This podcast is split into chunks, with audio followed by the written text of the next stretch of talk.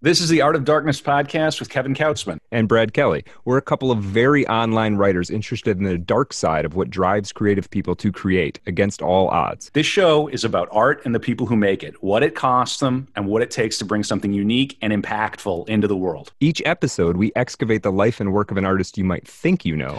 Don't worry, they're all safely dead. On every episode, we try and find out just what the hell was wrong with them and how they worked through their darkness to create something that lives on after them and continues to move culture. Find us online at artofdarkpod.com and on Twitter at artofdarkpod.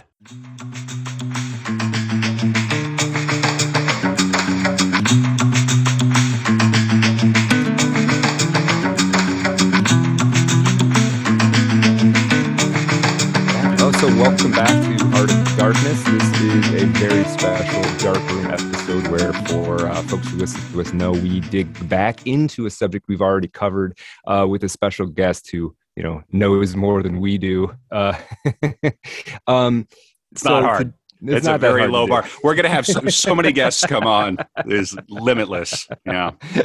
Yeah. So um, today we're having on. Uh, we're gonna we're gonna uh, go back into William Faulkner, and to help us out with that, we have the great Carl Carl Rollyson, uh, a professional biographer uh, with the University of Toronto PhD. He's written acclaimed biographies on Marilyn Monroe, uh, Susan Sontag, Sylvia Plath, Amy Lowell, Rebecca West, and of course uh, William Faulkner. Two volumes of William Faulkner biography. Um, not only is uh, Mr. Rollyson a preeminent biographer, but he's also a, a leading voice on the topic of biography uh, in itself, you know, as a craft or as an art form, with books like uh, Biography: A User's Guide, which I'm going to read, uh, and uh, his his podcast, uh, A Life in Biography, where not only does he talk about the craft of biography, um, gives some some biographical profiles, uh, and also interviews other great biographers. Um, He's written columns for the New York Sun, book book reviews for many of the big papers, including Wall Street Journal, Washington Post, and, and many many others. Um, he's also got a couple biographical plays out there about um, hey. Rebecca West and Walter Brennan. Uh, Kevin's right. a playwright, so that's going to perk his ears up quite a bit. One of us, one yes. of us. and as I as I was doing a little bit of research, um, I, I, found this great quote uh, from Anne Waldron, the biographer of Eudora Welty and Carolyn Gordon she says uh, Carl Rollyson knows more about biographies than anyone else in the world. His independent mind, his experience, and his voracious reading have equipped him to produce amazing insights into the reading and writing of biographies. So, Carl, welcome to the show. Thank you so much for giving us your time. We really appreciate it. Um, well, you're welcome. Yeah, we're. I hope I can live up to that introduction. Oh, I well, well, yeah. I guess we'll see. But it's um, there's a there's a number of things that made you a man after my own heart. So your interest in William Faulkner, and also the fact that you've got so many so many irons and so many uh, so many fires, as Kevin and I both both tend to tend to do as well. So, um, so yeah, it's really excited to talk to you. I, I think I was drawn to you uh, initially in my twittering for the Art of Darkness uh, uh, Twitter account. That's art of at art of dark pod. Um, you're doing a day by day in the life of William Faulkner. Uh, where are you drawing that material from? How do you get that? It's a it's a um, collection of all sorts of things. Uh, some obvious places to look mm-hmm. uh, in his selected letters that Joseph Blotner published. Okay. So you have a lot of dates there and uh, events and people to draw on. So that's one. Uh, all the other biographies of Faulkner, including mine, uh, I'm, I'm, I'm doing for, for the day by day. And probably most important is the fact that since I've written a biography of Faulkner, I've done a lot of archival work uh, at the University of Virginia, University of South Carolina, um, many other archives uh, that, have, that hold his work. Mm-hmm. Um, and a lot of that material gets into biographies, of course. Right. But the point about a day by day book is it's not a narrative, it is mm-hmm. a kind of diary. And there are all sorts of things that, even in a two volume biography, you have to leave out. Right. Uh, and because there are certain details that fit your narrative and certain details which might be interesting in and of themselves, but would make the book just impossibly long.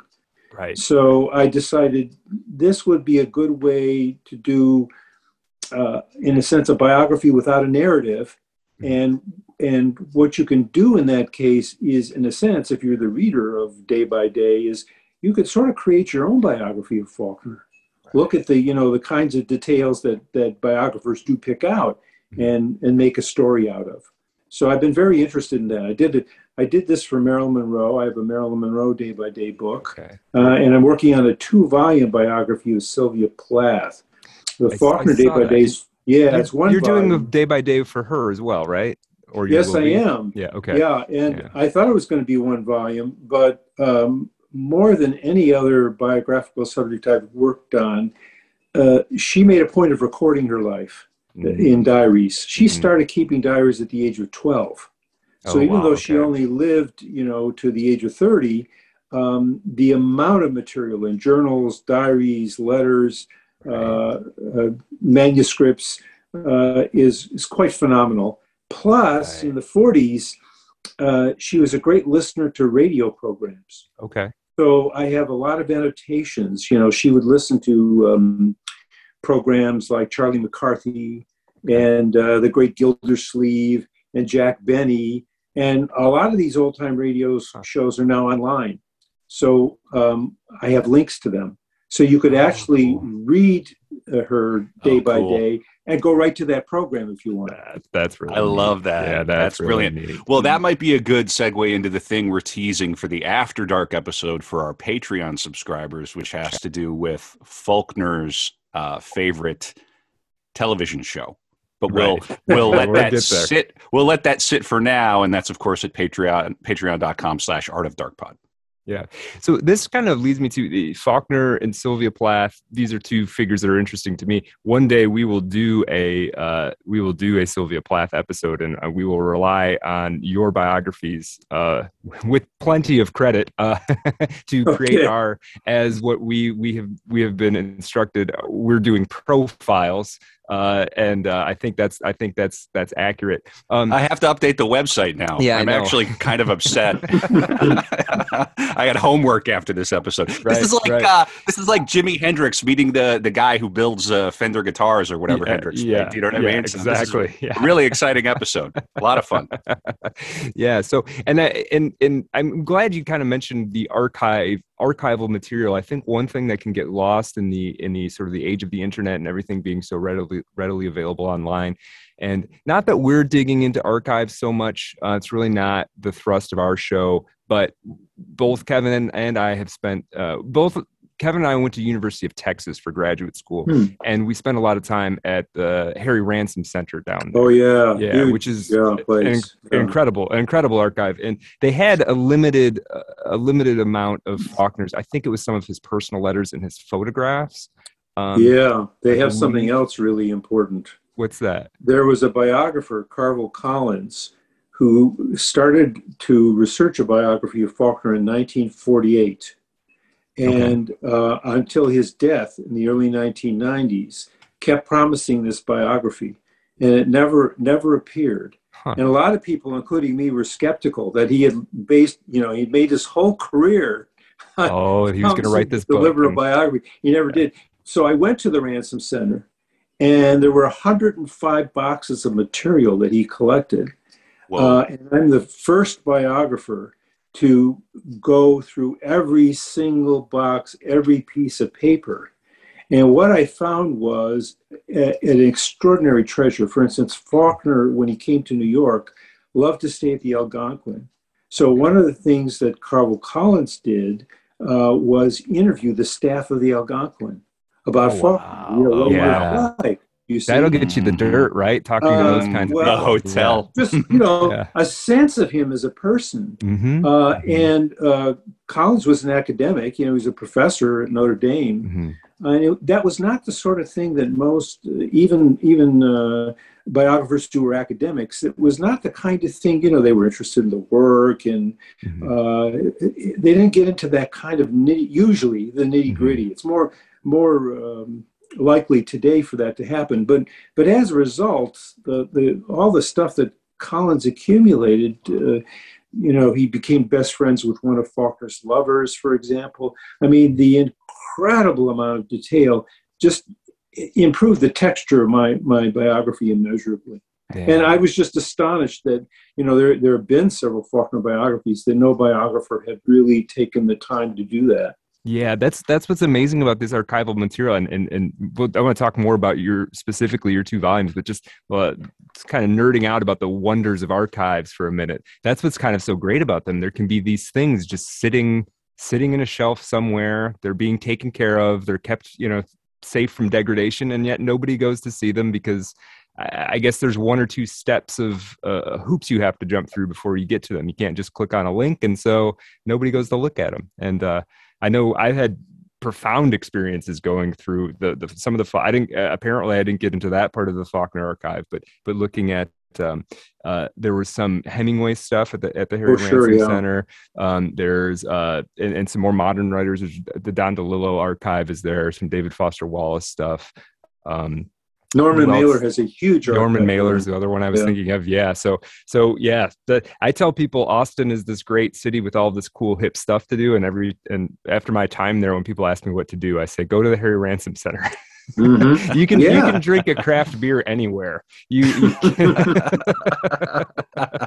yeah. Mamet so. Mamet has his collection there That's too. right. so yeah, many great collections. Another one. Mm-hmm. Yeah, yeah, yeah. So let's talk for a minute about your. You wrote two William Faulkner biographies. Uh, the Past is Never Dead was the first one, covering up mm-hmm. to 19, uh, 1897 to 1934, and then uh, the second one is an alarming paradox. Yes, this alarming paradox. Okay. Yeah. So what is the um, how do you decide on where to split something like that?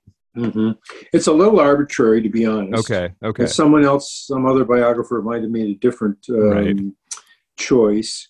Uh, for me, it it just seemed just moving into the 1930s, after he's written some of his great works like *The Sound and the Fury* uh, and *As I Lay Dying*, *Light in August*, for example, *Sanctuary* um, that he's beginning to, I use this phrase throughout the second volume of the Faulkner biography, to write a new kind of history. Mm-hmm. And what I mean by that is that he starts in, in 1934 to write a novel called Pylon, which is actually about aviators. It's mm-hmm. not his usual subject, although he was very interested in aviation. Uh, but he's, he's usually associated with, with Southern novels, with his, his uh, mythical county, Yoknapatawpha. Mm-hmm. Uh, but the, the book after that, Absalom, Absalom, it's where he really comes to grips with history mm-hmm. uh, in a conscious, deliberate way. Uh, it, it's the first novel to do that. It's not that there aren't elements of the same history in earlier books, but his treatment of race in Light in August, for example, is striking. But the issue of race, of how one is defined by race, doesn't come until the middle 1930s. Mm. So that seemed going into Pylon and Absalom Absalom to begin the second volume seemed the right way to do it. Okay. Uh, and in terms of it, it also depends on the kind of material you have. Um, with a two volume biography, you're trying to even it out so that one sure. volume is not too much longer than the other. So the second volume, I think, is about 100 pages longer than the first. But if you look at them side by side on the shelf, there isn't that much of a mm. physical difference right. between the two volumes. Sure. Yeah. Yeah. Now that period, that period is interesting to me. I know when we were digging into our research, um, and we had um, the great writer Aaron Gwyn on to help us out, who's a um, who's a novelist and a, and teaches at UNC um, Charlotte He's a bit of a, a Faulkner uh, scholar or aficionado himself. Um, and I was really fascinated about this exact time period. Okay, so he writes Pylon, which um, if another writer put it out, it would probably be considered a great novel. But in in Faulkner's oeuvre, it's a little bit of a clunker, um, yeah. I think. And then writes Absalom, Absalom right after, which is on the same shelf as Moby Dick or or you know any great novel. Right. Um, and, and it's that transition is, is is amazing to me. to me. Mm-hmm. Well, um, it's interesting because he's he. The reason he wrote Pylon in a way uh, is that he was having trouble with Absalom Absalom. It was such an intricate novel. His solution is to, write another to, book. yes, to write another book. Uh, he did the same thing when he was working on the fable.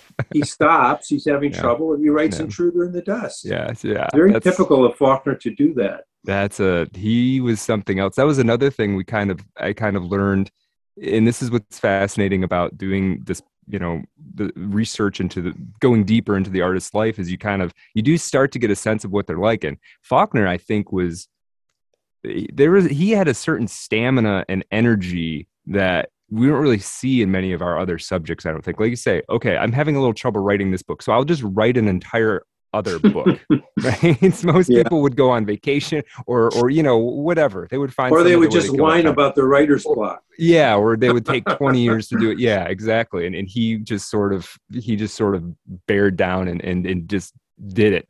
Um so that's pretty amazing. Um absalom absalom i think i heard you in an interview or a presentation you were giving. You described that as his as his best or his greatest book. Um is it the history, the, the, the what you're talking about in terms of his uh, adoption of a new approach at history, eh, what what is it about Absalom Absalom that you think amongst all of his great books? Yeah, at the top. Yeah, yeah, it's hard. Some people might say The Sound of the Fury. Some well, yeah. some people might pick another novel. Yeah. Uh, for me, it's Absalom Absalom because of the tremendous number of layers in the mm. book and it's both its mental reach but its geographical uh, reach uh, and it's you know partly it's set in the 19th century part of it's set in the 20th century uh, the range of characters uh, not only quentin compson the southerner who's at harvard he's in the northeast uh, but his roommate shreve mccannon who's a canadian, canadian yeah. who takes over some of the story and for me um, Shreve is absolutely crucial mm-hmm. uh, because it's, in a sense, it's Faulkner's way of saying, you know, this might be about the South, but it's a story that needs these other narrators, and it's a story that can only be told over time.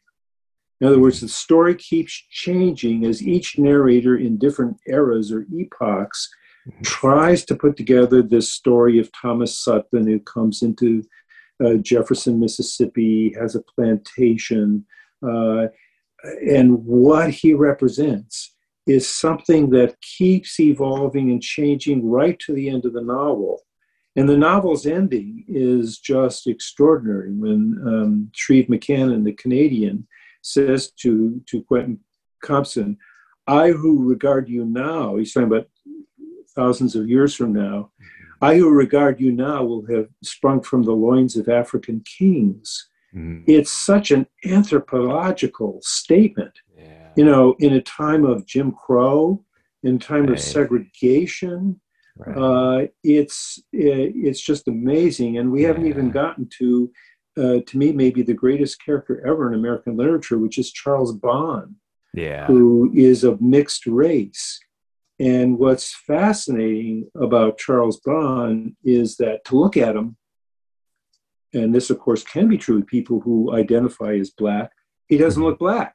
Right. He's not, or to use the words of the time, he's not Negro. Right. Right. Um, and uh, he behaves with such a sophistication mm-hmm. and with such grace. Uh, he rarely speaks in the novel, but there's a letter that he writes. And it's w- one of the few occasions in Faulkner's work uh, in which his character is able to write in a style and with a complexity that rivals Faulkner's. Right, right. And he gives this to a mixed race man. And and what part of what makes the novel great, I think, uh, and that people might miss if they don't have a sense of of the history of American literature is uh, into the 1930s. What do mixed race uh, people represent? They they represent um, a diluting of white mm. blood. Right. They repre- they they actually they're not one or the other. They're confused people. Mm-hmm. They're people who don't really fit into the society. They're neither white nor black. And that's supposed to make them psychologically disabled. Right. well, right. the last thing in the world that Charles Bon is is psychologically disabled. Sure. Yeah. The person who's psychologically disabled is the pure white Southerner, Quentin Compson. Right. So the right. irony of this is extraordinary. Mm-hmm. I make one reference in the second volume to Barack Obama mm. because that's one of the things that was made him both appealing but also disturbed people. Mm. Mm-hmm. He's not really black. Some right. black people say. Right. He's mm-hmm. not really right. black. Some white people say. Mm-hmm. He's yeah. Charles Bon.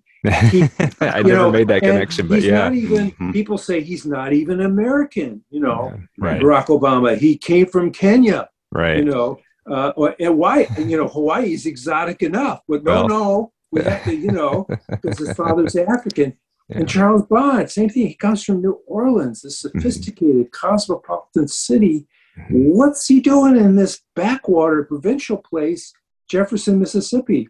Right. So, the, you know, for for Faulkner to imagine a character like this, there's just no one like this in American literature. Yeah. So yeah. that's that's that's why. You know, I mean, yeah. there, are, there are a lot of other reasons. It's a novel about displacement. Mm-hmm. You know, the history of the 20th century and now the 21st century is refugees. Yeah. And Bon is a kind of refugee, but so is Faulkner in Hollywood. Right. He was a displaced yeah. person.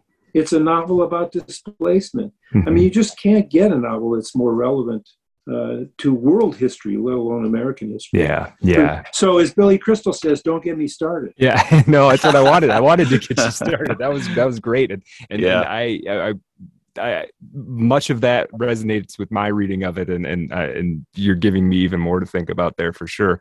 Um, I did want to think in terms of Absalom, Absalom, you know, thinking about how that book is structured and how it sort of works as a novel. I can't help but think about how you might relate to it as a biographer because it is in a way a biography of not only Charles Bon but Thomas That's Sutpen right. and about how biographies are constructed. Um, and, and so, you know, is there an element of okay, so we've got this telling the story of Thomas Sutpen and it's getting refracted and, and, and watered down and, and recapitulated and all these things. Um, when you think about a subject you're writing a biography about, um, say like William Faulkner. There were William Faulkner biographies before mm-hmm. before yours, and and you know I'm sure there were Marilyn Monroe biographies before yours. Oh yeah. What is it? How do you then take that and and build on that and say, well, there's another there's another layer, there's another another way to shine light on this subject. There's another way to look at yeah. this that's relevant yeah. and worth me spending all the time and energy to do it. Yeah. Well, the funny thing is, uh, uh, you mentioned my Toronto PhD. Mm-hmm. And I did a PhD dissertation on Faulkner, which is oh, called okay. Uses Uses of the Past in the Novels of William oh, Faulkner. Very, cool. It is available. okay. Well. All right.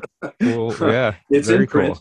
Cool. Uh, You've got about 20, uh, how many books in print? Uh, dozens. Oh, yeah, yeah. It, close to 40. Actually. Okay. Yeah. Okay. Yes. He, he, I didn't realize this in graduate school because nobody, even now in graduate school, nobody thinks of um, if you're in a department of English, n- no one really thinks of doing a biography, and you're discouraged from doing biographies hmm. um, for a whole variety of reasons. Hmm. Um, but I was interested in history uh, and historiography, and histor- historiography is simply a study of the way history is told. That's essentially what historiography is. Mm-hmm. And I looked at Faulkner's novels, particularly Absalom Absalom and a later one, Go Down Moses. And I said, these are historiographical novels. Mm-hmm. They're not only about history, they're about the way history gets told mm-hmm. and changed, uh, which is what biographers are interested in.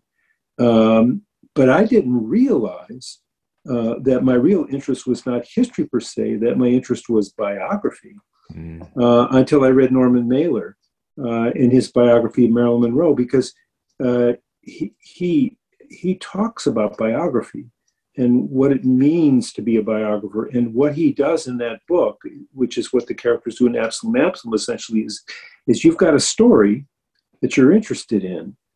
Uh, there's something in that story that appeals to you, and you begin to uh, you find an interest in that individual, whoever that is, and you realize if there are other biographies or in, in Absalom Absalom, other stories about this person, uh, there's something missing. Well, how do you know there's something missing? Well, there might be missing evidence or there might be conflicting testimony, but there's also something missing because you think you know something about this character. There's something in this character you identify with.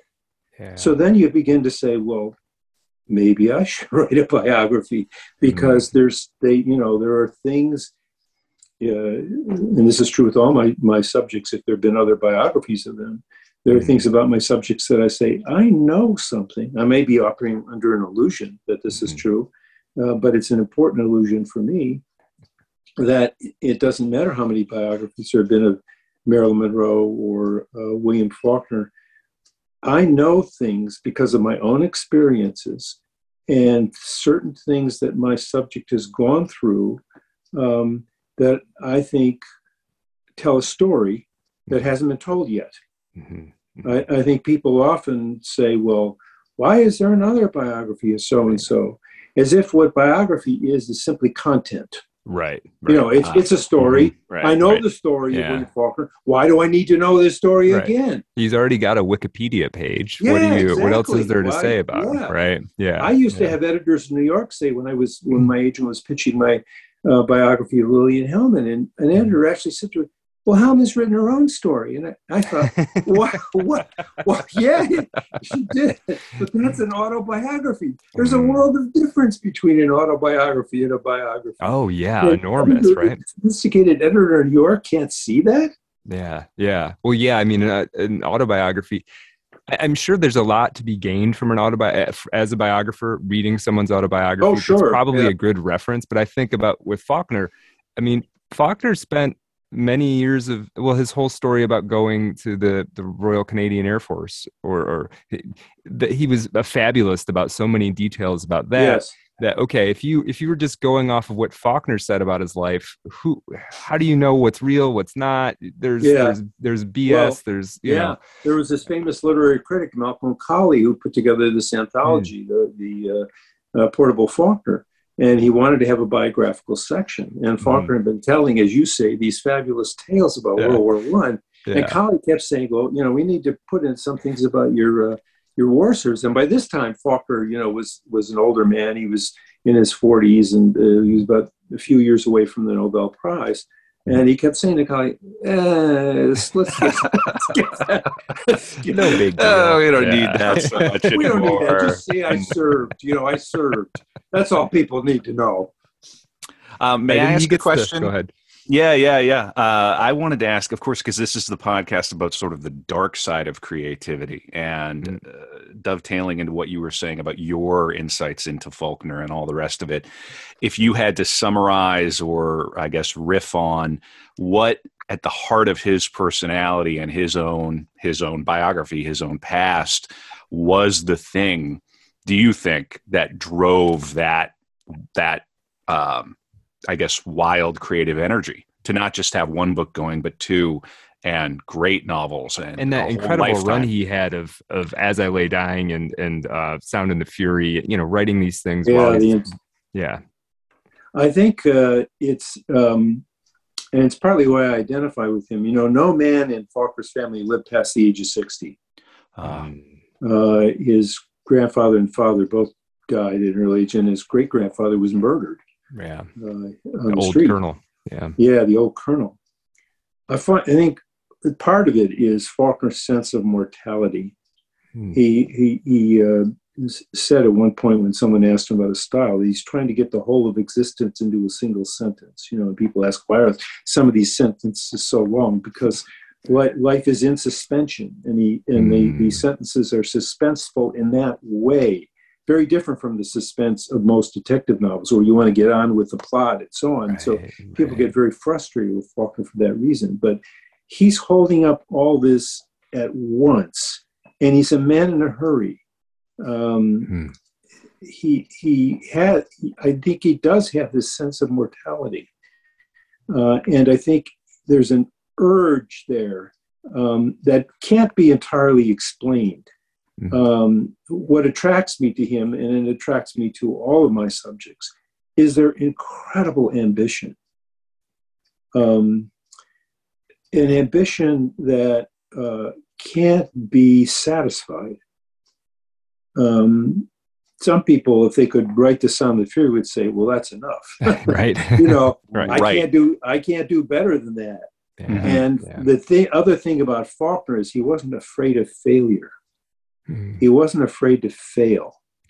Uh, and he often said that in, in his interviews That's so kind of think, where he got in trouble with Hemingway a little bit, right? Because right, he said Hemingway wasn't brave. He was talking yeah. about this, I think. As a writer, yeah, right, yeah. He right. didn't take enough risks. He didn't mm-hmm. take enough chances. That's that's why Faulkner liked Thomas Wolfe because he thought Wolfe was a great risk taker. Yeah. Um, so I I think I think it's that driving ambition, that sense of mortality, mm. and also that indefinable literary sensibility uh, that most people in his environment didn't understand and didn't appreciate. Mm-hmm, mm-hmm, and because they didn't understand and appreciate, he had to show them. Right. Right. He had to say, "See, yeah. look at this." The the other thing is he did have one person, and this is often true with, with great figures. He was a mama's boy. he had a mother who, who thought he was just great. Mm-hmm. And Faulkner's niece says in her memoir of Faulkner and the Faulkner family, the only person that ever heard him uh, talk about his work was his mother. Wow. But how did he talk to his mother? They went off into a room and talked about what Faulkner was writing. He never shared that. Very wow. rarely, even with his own wife. Right. Not with his daughter, not with his brothers, not with anybody else. Which is this is going beyond what you asked me, but no, sorry. Um, Faulkner, uh, what what what intrigues me about Faulkner is how much he won't tell us about himself. That that's a real uh, goad to a biographer. Right. How do you talk about a man who, unlike Sylvia Plath, is not writing down what happens every day? Right, right. You know, he's he writes letters, but compared to Hemingway, for example, Hemingway's letters go on for would go on for volumes and volumes and volumes. you know, right. that Faulkner does not. He won't put any part of himself in a letter. It's very mm. rare for him to do that because mm. it all goes into the fiction. Mm so I had to, at various points in the biography, almost like a Poe detective, uh, find what was hiding in plain sight. That's what Monsieur Dupin does in, in Poe's short story. Yeah, the per- yeah. purloined letter.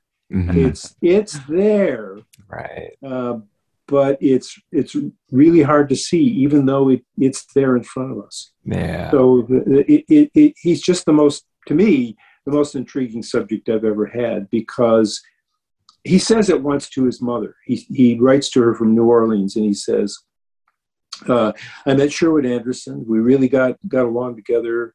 Um, Anderson was touting the first uh, uh, novel that published novel that Faulkner was writing, Soldier's Pay.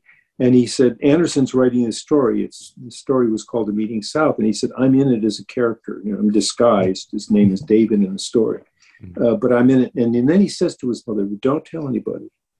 You know, it's like it's like a trade secret. Right. Don't don't share this with anybody. That was in 1925. That's before he, would had any real success. Right. Yeah. And he yeah. he stuck by that his entire life. Wow.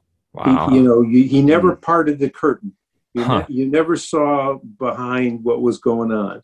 The only way you can get at that is in a few letters uh, and in his you know his manuscripts, his revisions, and things like that. Hmm. And the other way you do it, and it goes back to Absalom. Absalom is that if you stick with the material long enough, you see patterns. Sure. Uh, and you see what's important to him. And sometimes it's one sentence. Uh, there's a section of my second volume where this is after he's won the Nobel Prize and he goes to Hollywood as a favor to Howard Hawks. That's one reason, because Hawks was he worked better with Hawks than anybody else in Hollywood, and and Hawks protected him, took care of him, and also because the pay was really good. Oh yeah, they were even making. After, oh yeah, even after winning the Nobel Prize, uh, the money was important because he he wanted to be like his great grandfather. His great grandfather was a public benefactor. So all that Nobel Prize money went into scholarships and other things. The Faulkner did not hold on to that money. Um, and the royalties were just really beginning to start in the 50s mm-hmm. with his novels in terms of him leading a comfortable living. So he goes to Hollywood. he says to his lover, I have to work on this film, The Left Hand of God. I don't really think it's going to make a very good movie. Then he writes to another woman he was involved with, Jones William, Joan Williamson. He's staying in the Chateau Marmont. He says, Chateau Marmont, fantastic. And he says, fantastic work. Just the opposite of what he said at the beginning. So I began to think about huh. that. How, what happened to this man? Because he's never going to tell me.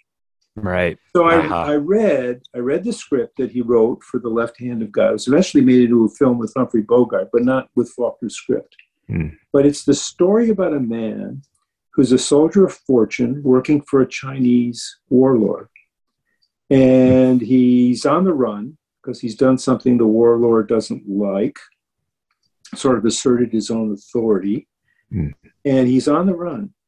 And he, he adopts a disguise in this Chinese village. He becomes, that is, he wears the clothes of a Roman Catholic priest. Hmm. and these people, uh, he's good at it. He's a lapsed Catholic. He doesn't believe in God, but you know, it's it's his life. He, he knows the traditions and the. Yeah. He knows the traditions. He knows how to perform the service. He knows how to do confession. Mm. People bow down to him, and it turns out he's really good at being a priest. really good. Really good. Yeah, yeah, yeah. And he's absolutely. Uh, uh, what happens in Faulkner's version of this movie is that he actually, at one point, submits to the authority of the Catholic Church, says, You know, I've done wrong by impersonating this priest. Uh, and how he gets out of the business with the Chinese warlord is also quite interesting. That we don't really need to go into that but I started to think about this. Why did Faulkner say it was fantastic work? He never said that about only once before when he went, when he worked on a film called Sutter's Gold. Mm. Um, but generally, he he he he just as with his novels, he didn't talk about what he was writing, and all he says is fantastic work. Well, this occurs after the Nobel Prize. Well, what happened after the Nobel Prize? He became a world figure. Yeah, he was going His everywhere. Nobel Prize speeches yeah. like no nobody else's. People came to him as a kind of sage, mm-hmm. really as a kind of priest. Mm-hmm. Uh, and uh, he uh-huh. was most reluctant. Mm-hmm. He thought of mm-hmm. himself as impersonating this role, just like the guy in mm-hmm. the film.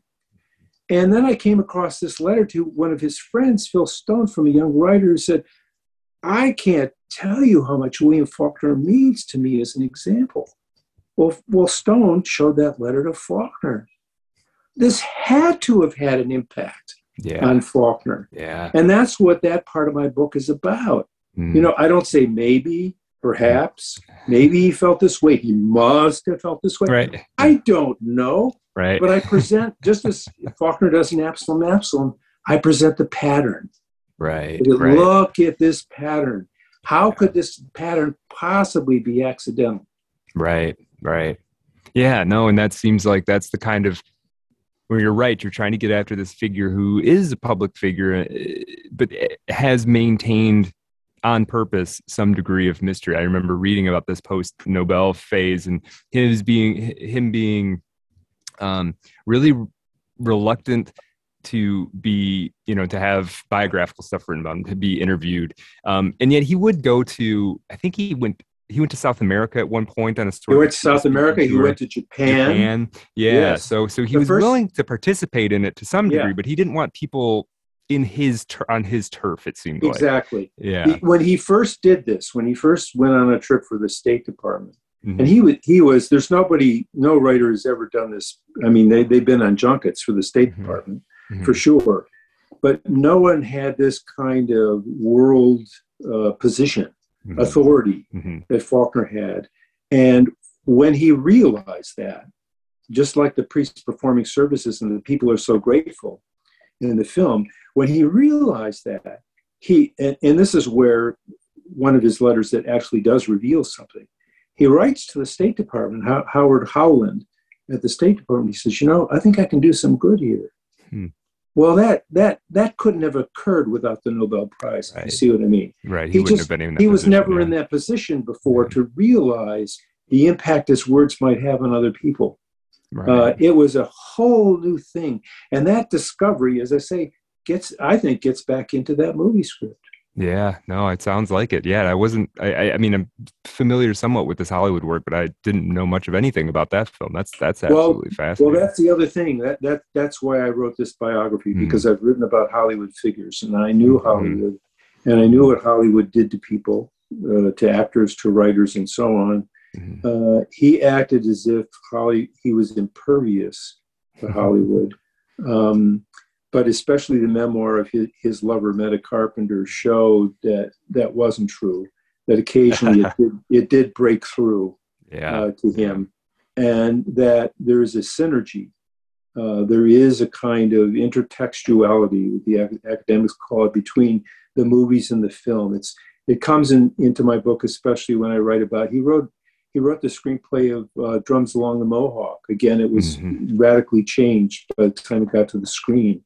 But if you look at his original screenplay and then you read his novel, The Wild Palms, there are actually a few lines in The Wild Palms that come right out of oh, really? the script for Drums Along the Mohawk. And there also there's a reference to Eisenstein. He worked on an Eisenstein yeah. script when he was working on Sutter's Gold, and there's a reference to Joan Joan Crawford, who oh, really? um, yes, when he was working with Howard Hawks, they were going to do a film of his short story, and the studio said it's all men we need a role for Joan Crawford. and Hawks, Hawks said to him, Bill, I hate to break it to you, because he had Faulkner had already written the script, and and Hawks liked it. The producer at MGM, Irving Thalberg, liked it. They were all set to go, and they were doing like three or four uh, films a year with Joan Crawford, and there wasn't anything to do. And Thalberg suddenly said to Hawks, I have to break it to you, but you're going to have to write a woman into this movie. so what happened then? This is again an instance where we don't really know. What we do know is Crawford was uneasy uh, because she knew it was a man's picture, and she says, "You've got to make me talk like the men." Mm-hmm. Now, the other thing I know about Hawks is he would sit down with Faulkner and say, "Now, I know you. You know, this was early in the early '30s. You don't know much about filmmaking, but here's the way the camera works. You know, mm. Orson Welles once said, "You can de- you can describe the basics in a day." That doesn't mm. mean you can do it, but I mean you right. can describe the basics to a writer in a day. What what you expect him to do in a treatment or a screenplay. Mm. And Hawks did that, but what people don't talk about is I think Joan Crawford did that too. Oh, really? I know that yeah. they had a meeting, and I know yeah. she would have sat down and she would have said, "Now, you know, you know what's in it goes into a Joan Crawford film, etc. She had to have done that because it was in her own interest to do that. Right, and she sure. was that kind of self-possessed, and she of, was that kind yeah. of self-possessed person. Yeah. So yeah. he learned all that. Try and find anywhere in the archive, you know what right. what what he might have learned from Joan Crawford. And and again, literary scholars, what, what are they interested in? They're interested in Sound of the Fury. And if Faulkner says, right. oh, those films weren't important, they just take him at his word. Right, right. Uh, right. Uh, whereas my feeling is this guy was a great writer. If he was yeah. a great writer, nothing was lost on him. Yeah, no, I think that's absolutely true. Why do you think he would dismiss the Hollywood experience? Is it because he's he doesn't think it has the the sort of artistic merit that the literature does? That's that's part of it. Yeah, yeah. I was thinking too because it wasn't that successful in Hollywood in terms of he didn't have uh, any any screenplays that or films that he worked on that um, you know rival the great classics of that time. Really, I, I, don't even know what stands out that he still has a screen credit for. To have and to have not. Yes, to have and um, have not in the Big Sleep. In the Big and Sleep. I think in both cases he w- he was instrumental Mm-hmm. I think he didn't want to take more credit because he was a hired hand. Mm-hmm. Uh, it was work for hire. Mm-hmm. He was usually working in collaboration. Right. Um, on the Big Sleep, it was him and Leigh Brackett, who, okay. who was a woman. Mm-hmm. He worked very mm-hmm. well with her. He had a sense of structure. She talked about this, how he sat down. He said, "No, I can do this. You can do that." You know, and that worked. Um, and to have and have not his his creation of the the um, Walter Brennan character in that film it's him uh, Eddie. Eddie only has a couple lines in the in the novel to have and have not. And Jules Furthman wrote the original script uh, and the Eddie Eddie character was quite different. Uh, so what we have, and it's really important, as I point out both in my Walter Brennan biography and the Faulkner biography, it really made the difference into what that film is. It's one of the great anti-fascist films. Mm. And Faulkner understood that because he had, in 1925, had been in Mussolini's Italy. Mm. Uh, and he understood the way fascism worked. And of course, he would have understood it by simply living in the South, which right. in many ways was a fascist land. Mm-hmm. Um, he, he said of Light in August when he created the character Percy Grimm, I created the first Nazi. This was 19, started writing it in 1931, you know, before Hitler came to power. uh, so he, he knew those things. He was more political than people gave him credit mm-hmm. for. But as far as films go, I think it's because, uh, as I say, he was part of a team. And unlike, say, Scott Fitzgerald and a lot of other very good writers, he didn't resent that. Hmm. He was there to pick up a paycheck. He was like a carpenter. He was he was there to do really good work. Mm. He could do piece work. He could write a scene in a film like Air Force uh, when nobody else could do it. And Hawk mm. said, "Bill, I think you can do it," and he did. It's a wonderful mm. scene uh, in Air Force. He could do that kind of. He could work off the books for Jean Renoir in a film called The Southerner. He could do very well, especially in terms of his sense of structure. He had problems with film dialogue there's no doubt about it, and that's what people often mention. But his he he had a cinematic imagination in terms of what he could visualize and the way he could structure that vision. And you could see that even before he goes to Hollywood in a, in a novel like Sanctuary. Yeah. Very, very cinematic novel. So I think I think there was that. I think he felt his reputation, you know, rested on him being a novelist. And of course, there's there's still a debate to this day whether you would consider screenplays literature or not. Um, and so it, it, it, just wasn't, you know, he worked on over 50 projects. Mm. Uh, and so a lot of this was incomplete work. They weren't all produced. Right. Um, he was upset about Hollywood. He actually had some sentences about Hollywood in his Nobel Prize speech, which he then took out. Uh, so that's how I know Hollywood was on his mind. Yeah, yeah. You know, even sure. when he's writing Nobel Prize speech, you know, yeah when you look at the total number of days, he spent something like four to five years in Hollywood. That's yeah, a it's long a long time. time. Yeah, yeah, it really is. Yeah. And Hollywood has a way uh, in the American psyche. Uh, if I'm taking anything from this interview, and I'm very grateful for this, uh, learning a lot, and uh, I'm really enjoying it. Brad, I'm enjoying your questions as well. Uh, it's just this this um, gap between the sense of Faulkner as a, an author of the Old South and then this Hollywood Faulkner are so at odds. Mm-hmm. I think in in the image we have of him, so it's really a pleasure to kind of have that that bridge crossed a little bit here as as we listen to you.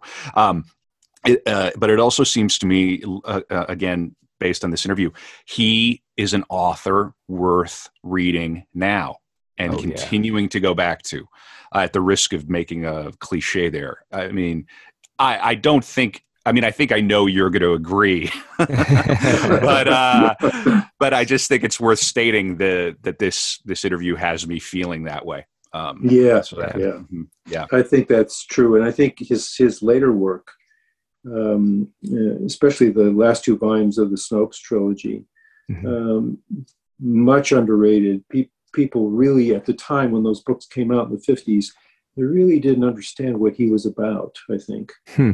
Uh, and I think, I think people are ready to read those books now. Mm-hmm. And I think would have a very different view of, of, you know, many literary critics were stuck in the 30s and 40s. And he had moved on. And one of the reasons he had moved on, to go back to Hollywood, is what he was writing in Hollywood. He was writing war movies. He wrote a, a, film called Battle Cry, which, if it had ever been produced, would have cost four million dollars and would have covered every battle theater in the world. You know, from China yeah. to occupied Paris to to the whole thing. Mm. Um, so he he was moving in another direction. Yeah. He he he had this sense of the world building up in him. Uh, well, and he'd traveled now, and he'd met yeah. all kinds of people. He'd been in every circle, every circle of society you can imagine. Yeah, you know, yeah, it's very and going from you know writing as I lay dying supposedly on the back of a wheelbarrow to you know winning the Nobel and touring the world and and yeah, yeah, he's definitely became a kind of cosmopolitan person, uh, despite maintain. I can never pronounce the county's name. What it Yok Yak Yaknapatawpha, yeah. So you Yak- can tell that you're a Faulkner scholar because that just rolls right off your tongue. The rest of us, the rest of us struggle with Gwyn. Gwyn was the ringer on the core episode. Uh, Yeah. Aaron Gwyn came in and just said it right away, and we Yeah, Brad and I were like, "Okay, great." Um, I, I do have another question uh, as Sure. we kind of wind down the core episode here and look forward to the the Patreon episode, the After Dark, where we're going to talk about Faulkner's favorite television show, which that's going to be a lot of fun. The question I have um, pertains to booze and alcohol, and I would ask. Oh, sure. Uh, yeah, I would ask what what role do you think in in five minutes? what role do you Sure. think alcohol played in his life, and did he ever did he ever try to to kick it? Did he ever try to quit? Yeah, that's interesting. He never tried to quit. He never. All he in. never. Yeah, he, he he said. You know, one of his jokes was, you know, there's a there's an awful lot of nourishment in an acre of corn. You know, he, he loved white lightning. He loved, you know, he, he loved his bourbon. He loved really, you know, and he was. By the way, he was a connoisseur of fine wine. The guy Oh, knew his wines. Okay. Uh, and unlike you could call him an alcoholic, uh, but unlike a lot of alcohol, his wife had was an alcoholic. She eventually kicked it. She went to Alcoholics Anonymous in the last few years of their marriage. She was completely sober, but she was the kind of alcoholic where she had a drink or two and she went silly. She went crazy. Hmm. Uh, Hmm. he could be a social drinker. He could go Mhm. for long, long periods of drinking uh, wine, for example, uh, and in company. Or he could stay with his New York publisher who had a bar, you know, right in the house. And the publisher said he never went to the bar. He never took a drink.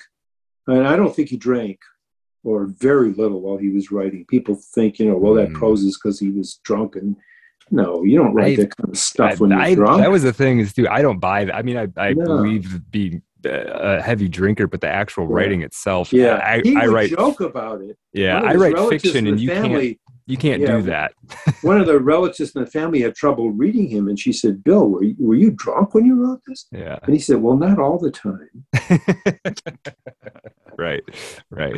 Right. but but he he was unapologetic about. It. He was apologetic in the sense that if he made a fool of himself, Mm, mhm. you know, uh, Which he did or- from time to time. which he did from Yeah. time to time, yeah. uh, he he would um, he would apologize because that was bad manners. Mhm. But the idea of going to alcoholics, uh, one of his uh, screenwriter buddies, uh, Buzz Bezzerides, uh, and uh, Meta Carpenter, his his uh, lover, tried to drag him off to not an AA meeting, but some some kind of drying out spot in Hollywood. And on the way there, he said, "Well, are they going to give me a drink?" Uh, he just, you know, he was incorrigible. I mean, he just there was no guilt about Right. it at Huh. all. You know, there was there was none of that. Uh, Lauren Bacall, uh, when he was in Europe, um, um, again working for Howard Hawks in a film called Land of the Pharaohs. But before they got over to Egypt, they were in Europe in, in Saint Moritz, and uh, Lauren Bacall and, and Humphrey Bogart was there, and of course he, he knew them quite well from uh, To Have and Have Not. Uh, and uh, she said at one point to him, she said, "Bill, why do you drink?" Mhm. And he said, Well, if I have a drink, I feel good. If I have a second drink, I feel better. And if I have a third drink, there's no stopping me. oh, jeez. yeah, that's that's a dangerous attitude to have.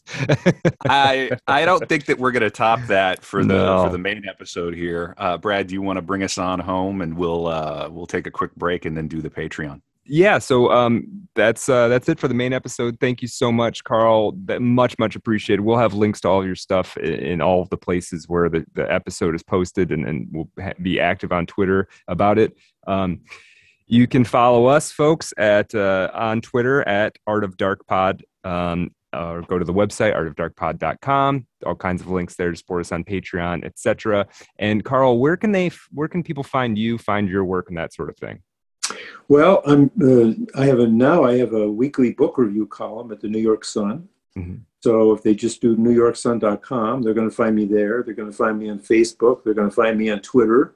Mhm. Um, they're going to find me in uh, all those places. My website, carlrollyson.com. So I'm not hard to find. No, you're not. You are uh, the hardest working man in biography, I think. So, uh, so yeah, again, much appreciated, uh, folks. Give Carl a follow. Fi- uh, you know, do a deep dive, see what he's what he's up to, and and uh, show him some love. Really a pleasure. I learned a lot, and I think we're going to call this episode "A Man in a Hurry." Man in a hurry. in a hurry. I like that. I like that.